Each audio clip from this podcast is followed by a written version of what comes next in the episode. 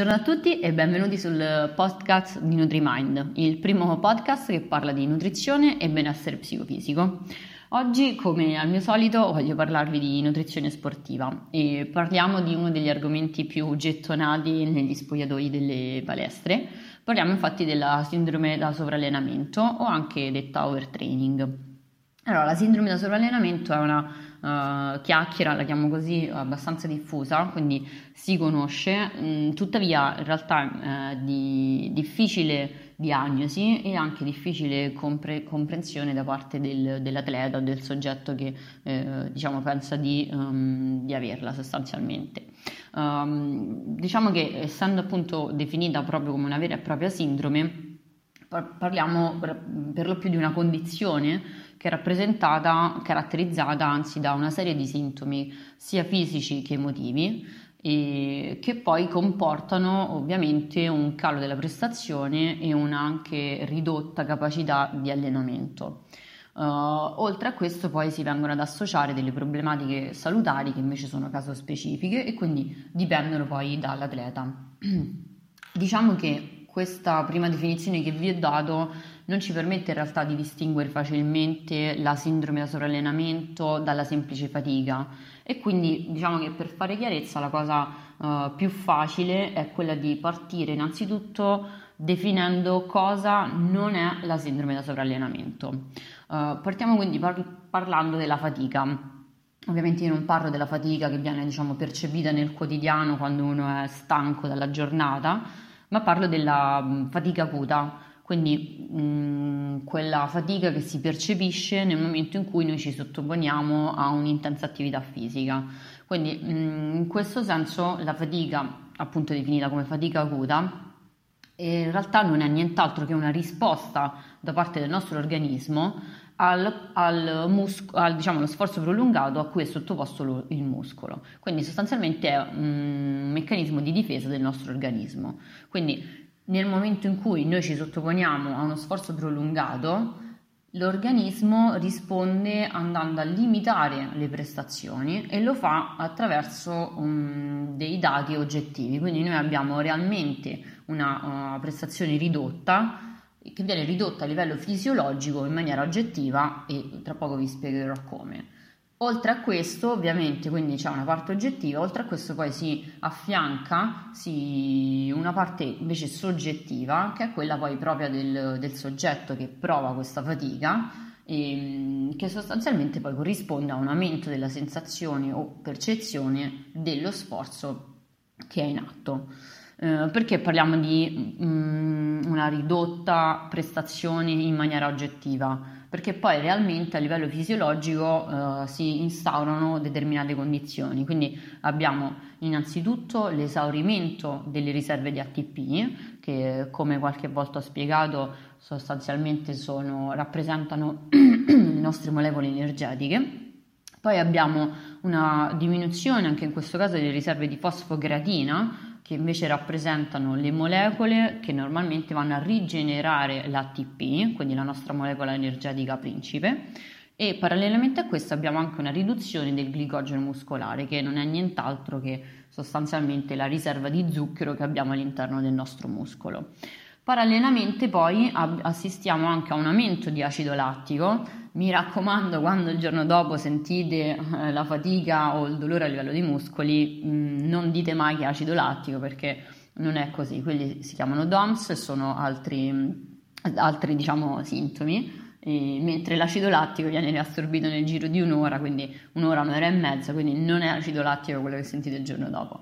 Uh, viceversa, invece l'acido lattico è molto importante nella fatica acuta, perché è proprio in quel momento che, che esplica diciamo, la sua azione, e quindi assistiamo appunto a questo aumento di acido lattico, aumento dei cataboliti, quindi delle sostanze di scarto, e sostanzialmente l'acido lattico e i cataboliti presenti a livello del muscolo eh, vanno a impedire la contrazione, come sostanzialmente determinano eh, l'impossibilità eh, dell'eccitabilità delle fibre muscolari, quindi le fibre muscolari non possono più essere eccitate e quindi non possono più contrarsi. E così noi appunto manifestiamo o proviamo la, la fatica acuta, quindi questo meccanismo di difesa che avviene diciamo per lo più solo nel momento in cui eh, sottoponiamo il muscolo allo sforzo. Uh, viceversa definiamo cos'è il sovraccarico. Uh, il sovraccarico normalmente è inteso con, come l'aumento graduale e programmato dell'allenamento, che ha poi come scopo finale uh, il potenziamento delle prestazioni. Questo per esempio in sala pesi viene effettuato per lo più con tre approcci, quindi vi è o un aumento dell'intensità, quindi sostanzialmente andiamo a aumentare i carichi di lavoro e quindi in pratica i pesi, o una riduzione dei tempi di recupero facendo delle pause più brevi, oppure un aumento della densità di lavoro anche definito del volume di allenamento nelle unità di tempo, quindi in pratica andiamo a aumentare le ripetizioni. Attraverso quindi questi tre approcci noi creiamo un sovraccarico che normalmente è sempre pianificato. Uh, viceversa, l'overreaching è un sovraccarico non pianificato, quindi è uh, inteso come eccessivo ed è inteso anche come spropositato in cui abbiamo questo aumento dell'intensità e del volume e o del volume dell'allenamento eh, che non è poi accompagnato da un periodo di riposo adeguato. Eh, nell'overreaching quindi si manifesta una riduzione della prestazione eh, diciamo limitata comunque a un breve termine può essere uh, facilmente risolto con un periodo di riposo che appunto deve essere adeguato poi a questo sovraccarico che non è stato in anticipo pianificato e considerate che il riposo anche in questo caso va da uno o due giorni fino anche a una o due settimane, quindi parliamo comunque di tempi di recupero che cominciano ad essere già ehm, importanti. E diciamo che l'overreaching rappresenta sostanzialmente poi una, la condizione antecedente all'instaurarsi della vera e propria sindrome da sovrallenamento, quindi è importantissimo diciamo, riconoscerla e, e affrontarla. Uh, diciamo che in questo, in questo modo, con queste tre definizioni, abbiamo stabilito una sorta di scala di gravità alla quale ovviamente uh, può Mm, l'unica cosa che può seguire appunto è, l'instaurarsi della vera e propria sindrome da sovrallenamento. Diciamo che è vero che è difficile riconoscerla, ma ci sono alcuni uh, sintomi che si possono uh, che possono essere riassunti e sono abbastanza identi- identificativi.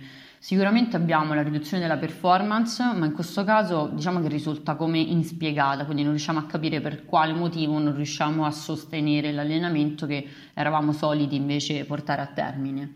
Dall'altra parte abbiamo un'aumentata sensazione di fatica e quindi l'impossibilità a svolgere il normale allenamento, come abbiamo detto prima. Abbiamo un aumento dei tempi di riposo, quindi abbiamo proprio questa necessità di riposare di più, maggiormente, eh, sia in acuto, quindi tra tra un esercizio e l'altro, ma anche poi eh, nel, diciamo nel, con un po' più di tempo tra una sessione di allenamento e la successiva a distanza di 2-3 giorni. E, e, ovviamente oltre a questo poi si affiancano tutta una serie di, di disturbi correlati, eh, quindi che non parlano proprio della prestazione fisica, ma, ma in realtà la influenzano, come per esempio dei disturbi dell'umore, eh, affiancati anche a malessere generale, irritabilità, depressione mh, mm, anche delle problematiche a livello del sonno, quindi insonnia o disturbi del sonno. Poi c'è una riduzione normalmente del peso, eh, soprattutto perché si perde un po' l'appetito. E infine abbiamo anche un'aumentata suscettibilità alle infezioni, eh, soprattutto a carico delle alte vie respiratorie. Quindi sostanzialmente la sindrome poi va diciamo a esplicare un effetto a livello sistemico, quindi coinvolge un po' tutto l'organismo. E questi sintomi, che poi sono solo alcuni dei principali, mh, mm, progrediscono finché l'atleta non si sottopone attivamente a un, a un, periodo di riposo. E se prima vi ho detto che l'overreaching richiede anche fino a due settimane, per quanto riguarda la sindrome da sovrallenamento parliamo anche di eh, mesi interi in assenza totale dall'allenamento, quindi è sicuramente una condizione che eh, necessita di essere attenzionata, necessita, necessita, di essere diagnosticata e quindi di essere trattata mh, in maniera idonea. Eh, Ovviamente in questo caso la nutrizione gioca un ruolo fondamentale, eh, lo diciamo non perché siamo di parte, ma perché effettivamente eh, è un fattore molto molto influente. E diciamo che come linee guida posso consigliarvi sicuramente um, di manten- cercare di mantenere, quindi di attenzionare in particolar modo il rifornimento di glucogeno, glicogeno al muscolo e quindi qui parliamo sostanzialmente di introdurre carboidrati in maniera adeguata all'interno della propria alimentazione ehm, sia per, per, appunto avere energia, sia, sia, anche per preservare le proteine muscolari da um, un'azione catabolica, quindi dall'essere sostanzialmente utilizzate a scopo energetico, cosa che ovviamente in questo caso non, ci, non può che essere deleteria.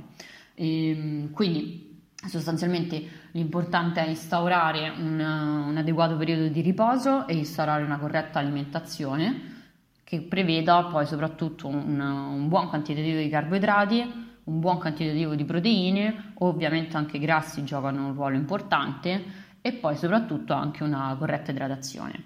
E ci tengo a precisare che la sola alimentazione non è in grado di prevenire lo sviluppo della sindrome e parallelamente ovviamente neanche il solo riposo può colmare le carenze di una cattiva nutrizione. Quindi diciamo che come al solito in questo triangolo dove abbiamo la nutrizione e il riposo, nessuno gioca un ruolo predominante, ma tutti e tre poi concorrono a uno stato di salute e di benessere ottimale.